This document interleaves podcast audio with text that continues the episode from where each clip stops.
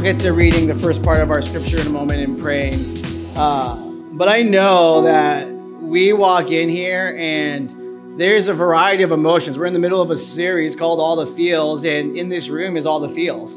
Uh, I know this is supposed to be peace on earth. I know it's supposed to be joy of the world, and there are some people that are inter- that we interact with that seems like they're just barfing all that. Like they are, they embody all of that. But then there's others that are like, I ain't feeling that peace on earth. I ain't feeling that joy on earth. I see others singing that death was arrested song and like they kind of like they're going like holy crazy, you know? And it's like I would love to do that. I'd love to feel what they feel, but I but I don't. So why why can't I feel the ideal Christmas? Why can't I feel what others are feeling? I, I want to, but I but I don't. It, it might be that that loss of somebody that I, we won't be with, or, or a relationship that's a loss, or or a job situation that's different, or or just all these things that would have us feeling away because it's not the ideal Christmas. But what's the ideal Christmas? You and I, if we're believers in Jesus Christ, when we said yes to Jesus, we said goodbye, didn't we, to the ideal life here? What if Christianity is about saying goodbye to the ideal life here for the ideal life to come? What if chasing the ideal life is actually a bad deal? So, what are you going to do if you don't feel like this is the ideal Christmas, if you don't feel like 2023 has been the ideal year? What are you going to do about it with all the emotions that come your way with that type of a background? Will you bow the knee to the king or will you bow a knee to your emotions? When Nicole just mentioned, like we we are looking at a, a piece of scripture today where they, they're celebrating Passover. That's the ideal celebration. Come on, y'all. Party like it's 1400 BC. It's the ideal king. It's the ideal city. It's the ideal celebration to say, hey, we were once slaves. That wasn't ideal. We had a few years of back and forth, but we eventually made it to the promised land. That's ideal. It's celebrating all of that. It's the ideal time. Within moments, it will feel anything but ideal. Jesus washed feet, he broke bread, he shared a meal. And G- Judas, with his clean feet but dirty hands, is in the process of denying his Savior.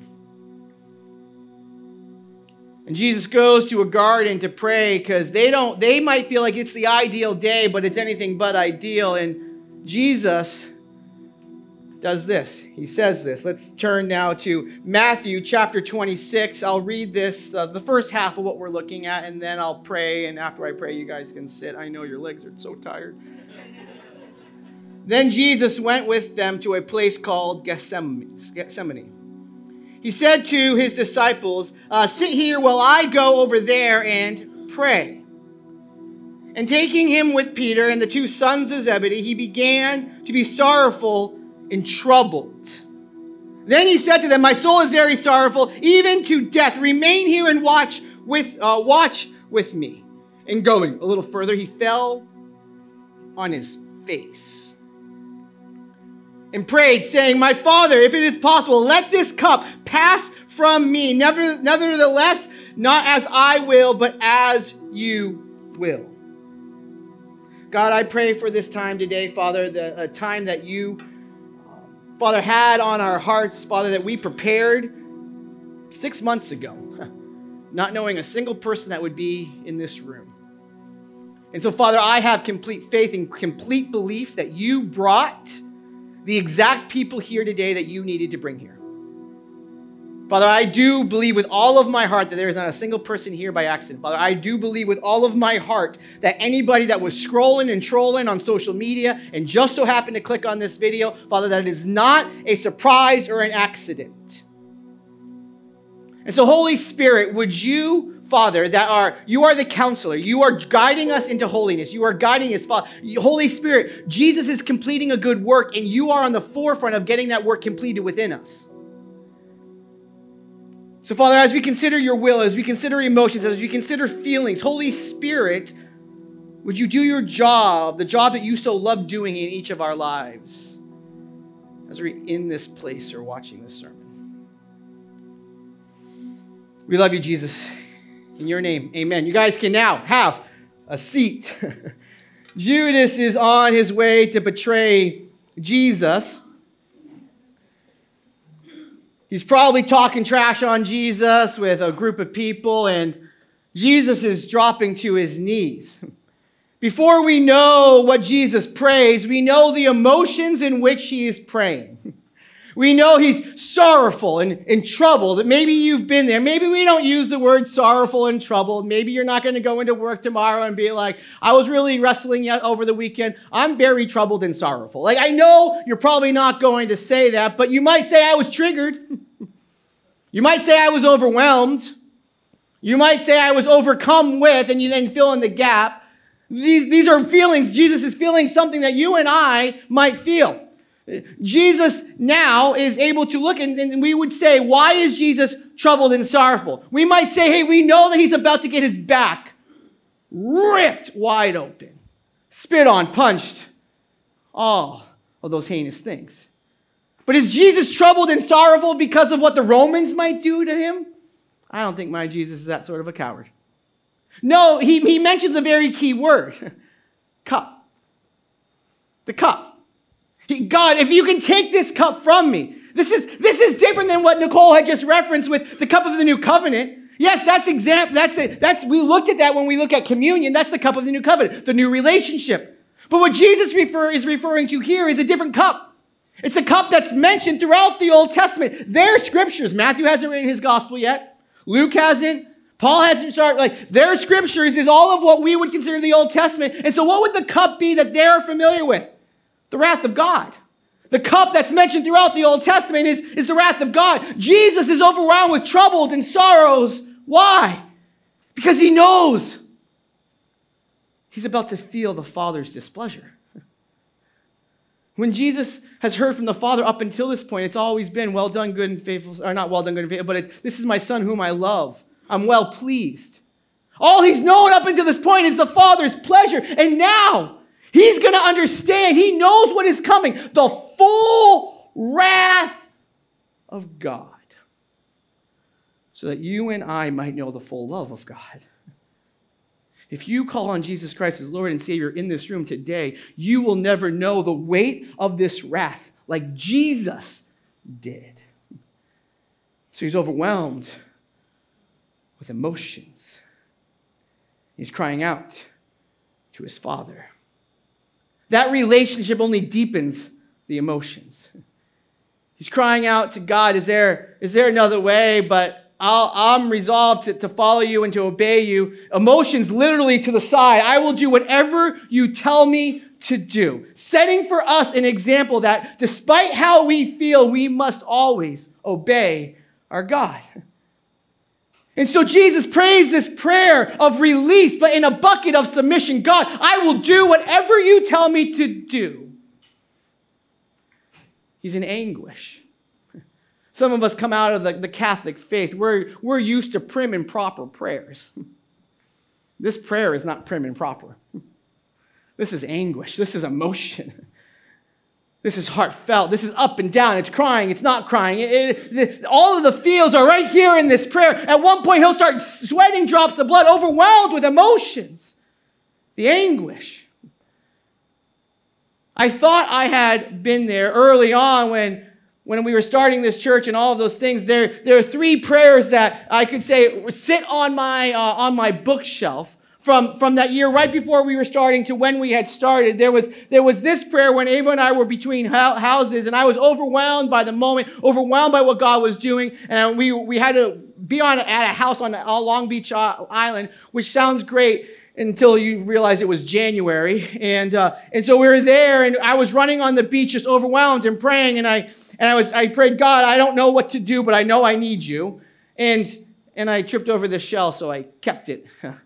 I ran with this shell in hand. That was weird. Um, but it was a prayer where I was overwhelmed and I thought it was I was pouring my heart out to God, and I was. But then there was there was this prayer when I mentioned last week that B98.5 uh, had agreed uh, to, to talk about our church on the radio, and I was like, "Yay! We might reach some people that don't know Jesus. This is a good thing." And I was overwhelmed by the moment, went on a prayer walk, and tripped over this and kept it.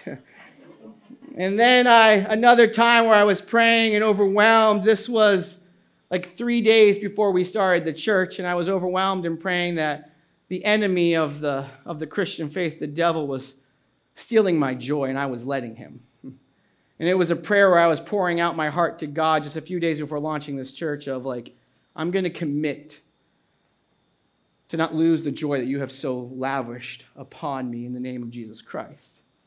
And I poured my heart out to God, and, and I would have thought like it was these moments where I like I poured out my whole heart to God, but then but then there was that time later on. But then there was that time later on. Then there was that time later on. You've been there, right? Where you poured your heart out to God and you thought, this was the worst it will ever be, God. And then all of a sudden you're like, oh man, that was nothing. Jesus is praying in full humanity, and he has something as a part of him, as fully God and fully man, that you and I don't have. Jesus knew full well what was coming. You and I might want to be able to see into the future, but I would suggest that that's a burden we don't want. Jesus had that burden. I don't know what it means to pray so hard. Have you heard somebody say that to you? I prayed so hard for you. Were you on a treadmill? What were you doing? Like, I don't get it, but I prayed so hard for you. I don't know what that means. But if there's ever a picture of praying so hard for somebody, this is a picture of that, isn't it? It's also a picture of resolved obedience, determined. D.A. Carson uh, says uh, this in one of his many, many books. As Jesus' death was unique, so also was his anguish, what we see here in the prayer. And our best response is to be hushed worship. That you and I would understand this scene, that we would take a moment. Yes, it's the Christmas season. You were supposed to talk about babies and cute things and blah, blah, blah, blah, blah. And like, Let's talk about why his birth was so important for a second, all the feels around that. And we would be wise to hush ourselves internally, externally, to consider our Jesus. And then to go and do likewise, which is worship. Here's where our, our passage uh, goes, now picking uh, up in verse uh, 40. He says, and, and, it, and he came to the disciples and found them sleeping. And he said to Peter, So, could you not watch with me one hour? Watch and pray that you may not enter into temptation. The spirit is indeed willing, but the flesh is weak. Again, for the second time, he went away and he prayed, My father, it is, if this cannot pass unless I drink it, talking again of the cup, your will be done, your will be done, your will be done. And again, he came and found them sleeping, for their eyes were heavy. So, leaving them again, he went away and prayed a third time, saying the same words again. Then he came to the disciples and, and said to them, Sleep and take your rest later on. See, the hour is at hand. The Son of Man is betrayed into the hands of sinners. Rise. Let us be going, not running away from them. Let us go and let this happen. See, my betrayer is at hand. Jesus is praying again, thy will be done, thy will be done. And, and, and we, we would look at that and, and we, would, we would maybe say, like, is Jesus asking a question? He did ask the question, can this cup pass me? But what Jesus is saying behind, your will be done, he's saying, I will do it. This is a, a, commitment. This is resolve. This is, this, is, this is us looking at all the scriptures and saying, man, back in the very beginning, creation was broken. And ever since then, God has been in the business of putting re- a creation back together again to lead us where we were far from God and bring us now close to God. This is the, the pinnacle of the Christian faith right here that Jesus would die and rise again and give us life. This is the, this is the pinnacle. And Jesus is saying, this is the moment. Whether you understand the historical moment or not, whether you understand the, the eternal moment that is before us, this is the very moment your will be done. I, Jesus, in, in full control, control. I'm going to give control to sinners. I'm going to let them arrest me. I'm going to let them shackle me as if locked shackles could keep my Jesus shackled. I'm going to let them lead me down. I'm going to let them put me on trial. I'm going to let them do these things. Why? Because the joy set before him, he endured the cross. Why? Because of you. Why? Because of me. He felt the anguish of the moment. He's sweating drops of blood. He's crying out. And to magnify the anguish, his best of friends are letting him down. These are people he did life with for three years. You have friends like that. Maybe it's been friends you've been friends with for decades and you thought you were close, and now all of a sudden you're not so close. Jesus is overwhelmed by the moment, and the moment is only exasperated by his friends sleeping on him. His friends that are given over to the flesh, he's going back to them. He's saying, Hey, Peter, you're the leader of this group. Wake up. Your spirit is willing, but your flesh is weak. When our flesh is weak, we get sleepy on God, don't we? And they're weak. Not only is this a one time thing, it's a repeated letdown for Jesus as he's pouring out his heart to the Father. And then in a few moments, all but one of them will become deserters.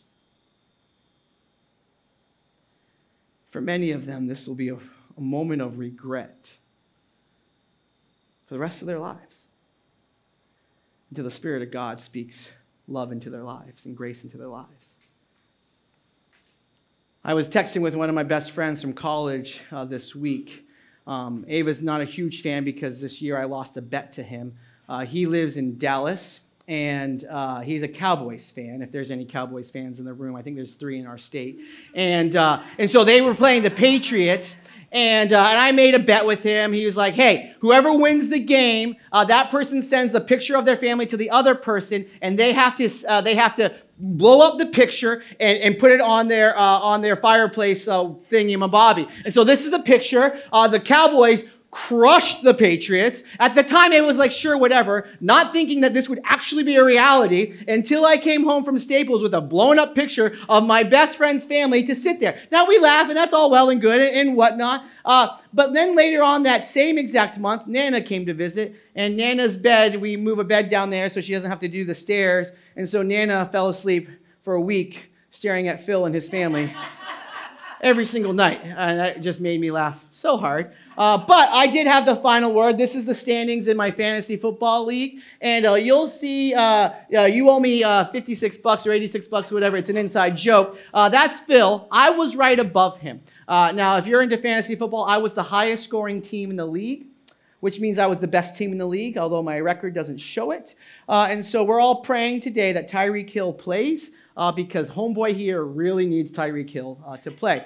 What am I? Uh, I digress. Okay. Um, why am I talking about Phil? Uh, my biggest regret with Phil, he is my best friend in, in all of life right now. And uh, from, call, from that time of, of life, him and I are real close. And one of the biggest regrets of my life is he was married in November of 2010. And Landon was born in November of 2010. And, uh, and I remember sitting with the doctor, with Ava, and, saying, and the doctor looking at us and saying, You could lose this baby at any time. You got to like not be stressed out. And Ava being like, You just told me not to be stressed out. Do you know what that does to me? Hmm. And so there I was, a, a first time dad, a new dad, and I didn't go to my best friend's wedding. He got married the beginning of November. Landon was born the 23rd of November, and I could have gone. I really actually could have gone. And if it was child number two, child number three, I probably would have gone. You've been there. But I didn't. And ever since then, it's been this big, big regret of mine. I wonder the, the, the regret that the disciples felt. We should have been there that night, that day at the cross, and all but one we weren't. Jesus is feeling all the emotions of the scene, and it's exasperated. Think about this Jesus is the embodiment of all that is good, all that is loving. He is the embodiment of perfection. He was let down by his friends, he was punched, he was spit on, he was put on trial he was wrongfully found guilty. He was murdered. His back was whipped open. He had a crown of thorns thrown into his head. But you and I, and, and the, the uh, feelings of the moment, we feel like, and we who don't embody all that is loving and all that is good, we feel like we wouldn't walk the same path as Jesus. He was perfect. In our imperfections, we're going to have friends that abandon us. We're going to have a boss that does us dirty. We're going to have friends that do us dirty. We're going to have these moments where we're going to live with this tension. Emotions will rule the day, and we're gonna we're gonna wonder: Do I do I go with my emotions or do I go with obeying my God? Because sometimes those things aren't aligned. Because we don't embody all that is good and all that is loving. Here's our thought as we've wrestled through uh, a portion of Matthew 26: is that our desire to obey must rule the day. When you think about your Jesus, when you think about becoming like Jesus, a desire to obey him must rule the day, not our emotions. One of our values here is daily surrender. It's not occasional surrender.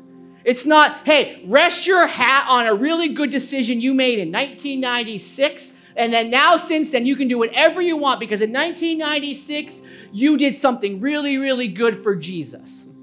Daily surrender says, I want to be like Jesus every single day. Every single day. Guess what is true of you and me? I wake up and I'm not completely like Jesus. I have something to grow in. Daily surrender would say, I need to surrender a portion over to my life, over to Jesus on a daily basis. It's true of all of us. And if it's true of all of us, and if true of all of us is that we all deal with emotions, then we're going to have to make this decision. Are emotions going to rule the day, or is obeying Jesus going to rule the day? Last week, I wanted to surrender. Last week, I wanted to throw in the towel.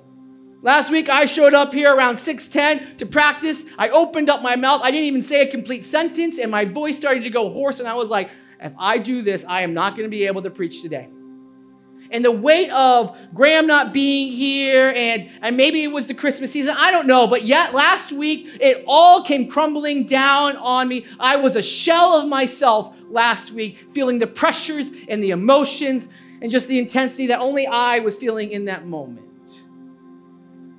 And so I asked a group of people to pray for me. I sent out to my family text guys, I need your prayer. I sent to the staff, guys, please pray for me. To the elders, please be praying for me. It was so good to have people praying for me and have them checking in on me. And we made it through the day, and the emotions were still real and raw. I woke up Monday morning ready to charge the hill and blow up the hill. I don't know all of it. And, uh, and, and but we move on, and guess what? Life goes on, and everything's okay. But people prayed for me, and it really did truly help. And so that's how I want to challenge you guys this week in light of what Jesus has set for us as an example. You guys have this card on your tables, or on your tables, on your seats. Has our big thought and then a QR code. The QR code is also on the screen. There's two questions there. Questions around, okay, what's the emotion that you're dealing with? What is it preventing you from doing? How have you let that happen? And then a commitment, okay, in light of that, what do I need to do about it? Commit and let us pray because if you can fill this out in the next 24 hours or while I'm talking, I don't care. I'm committing that the staff and the elders will pray for you by name over the next 24, 48 hours. It would be our joy to join with you in prayer as you burst through that emotional wall to obey your Jesus. Elisabeth Elliot, who had a really rough life, is quoted to have said this To pray, Thy will be done, I must be willing, if that answer requires it, that my will be undone. If you take this challenge, if you fill out this form, uh, I'm encouraging you to let your will be undone. That's the example that we have of Jesus. That, that Jesus would, would look at you and I and say, worth it. For the joy set before him, he endured the cross. See, God made you with emotions. Emotions are a good thing. He did not, you do not pray and say, God, I'm feeling very emotional. And he's like, shocker. I can't believe they have these emotions. He made you with emotions. Emotions have a place, just not the highest place. The highest place is reserved for Jesus. The highest place, when Jesus is at the highest place, we will look to heaven, we will look to God. And you will say with me, obeying may not feel good, but it is always good, isn't it? Jesus set for us such an example. My Jesus didn't tap out. My Jesus didn't quit. My Jesus had an appointment on the hill of Golgotha to die on a cross. My Jesus, in the spirit of thy will be done, said, I will wash the feet of the man who will betray me. I will let him betray me with clean feet. Thy will be done. When my back is ripped open, and my body mutilated to the point where I cannot carry this cross no more. I will not tap out. I will not give up. Somebody else will carry the cross, but one step at a time, I'm going to get myself. Why? Because thy will be done. I'm going to drink this cup so they know the cup of the new covenant. My Jesus never tapped out. When Peter wants to go to the sword, he'll remind Peter and for us. The whole time, my Jesus is holding the angels back. They're up in heaven looking down at the scene, probably just ready to go as his as their savior, their, their Messiah, their, their king is, is, is, is getting his back ripped open, he's getting punched, he's getting spit on, he's getting insulted. They wanted to storm earth. And Jesus is holding them back because he loves you loves me. He didn't tap out. And with every laborsome step to Golgotha, Thy will be done, thy will be done, thy will be done. As he's hanging not on a smooth cross, but on a rugged cross. Every breath is a painful breath, every word is a painful word. He says, Man, there is a person next to me that has made a lifetime of bad decisions. And I'm going to use some of my dying breaths one more in the kingdom. One more in the kingdom. Thy will be done. Thy will be done. And in the spirit of thy will be done, he finally says, My God, my God, why have you forsaken me, knowing the wrath of God that he endured? Because the joy set before him, he loves you, he loves me. And so, yes, in all of the emotions, if there is a moment where your will has to be undone for His will, so be it. Because we praise the King of Kings and the Lord of Lords. Would you guys stand and sing with me?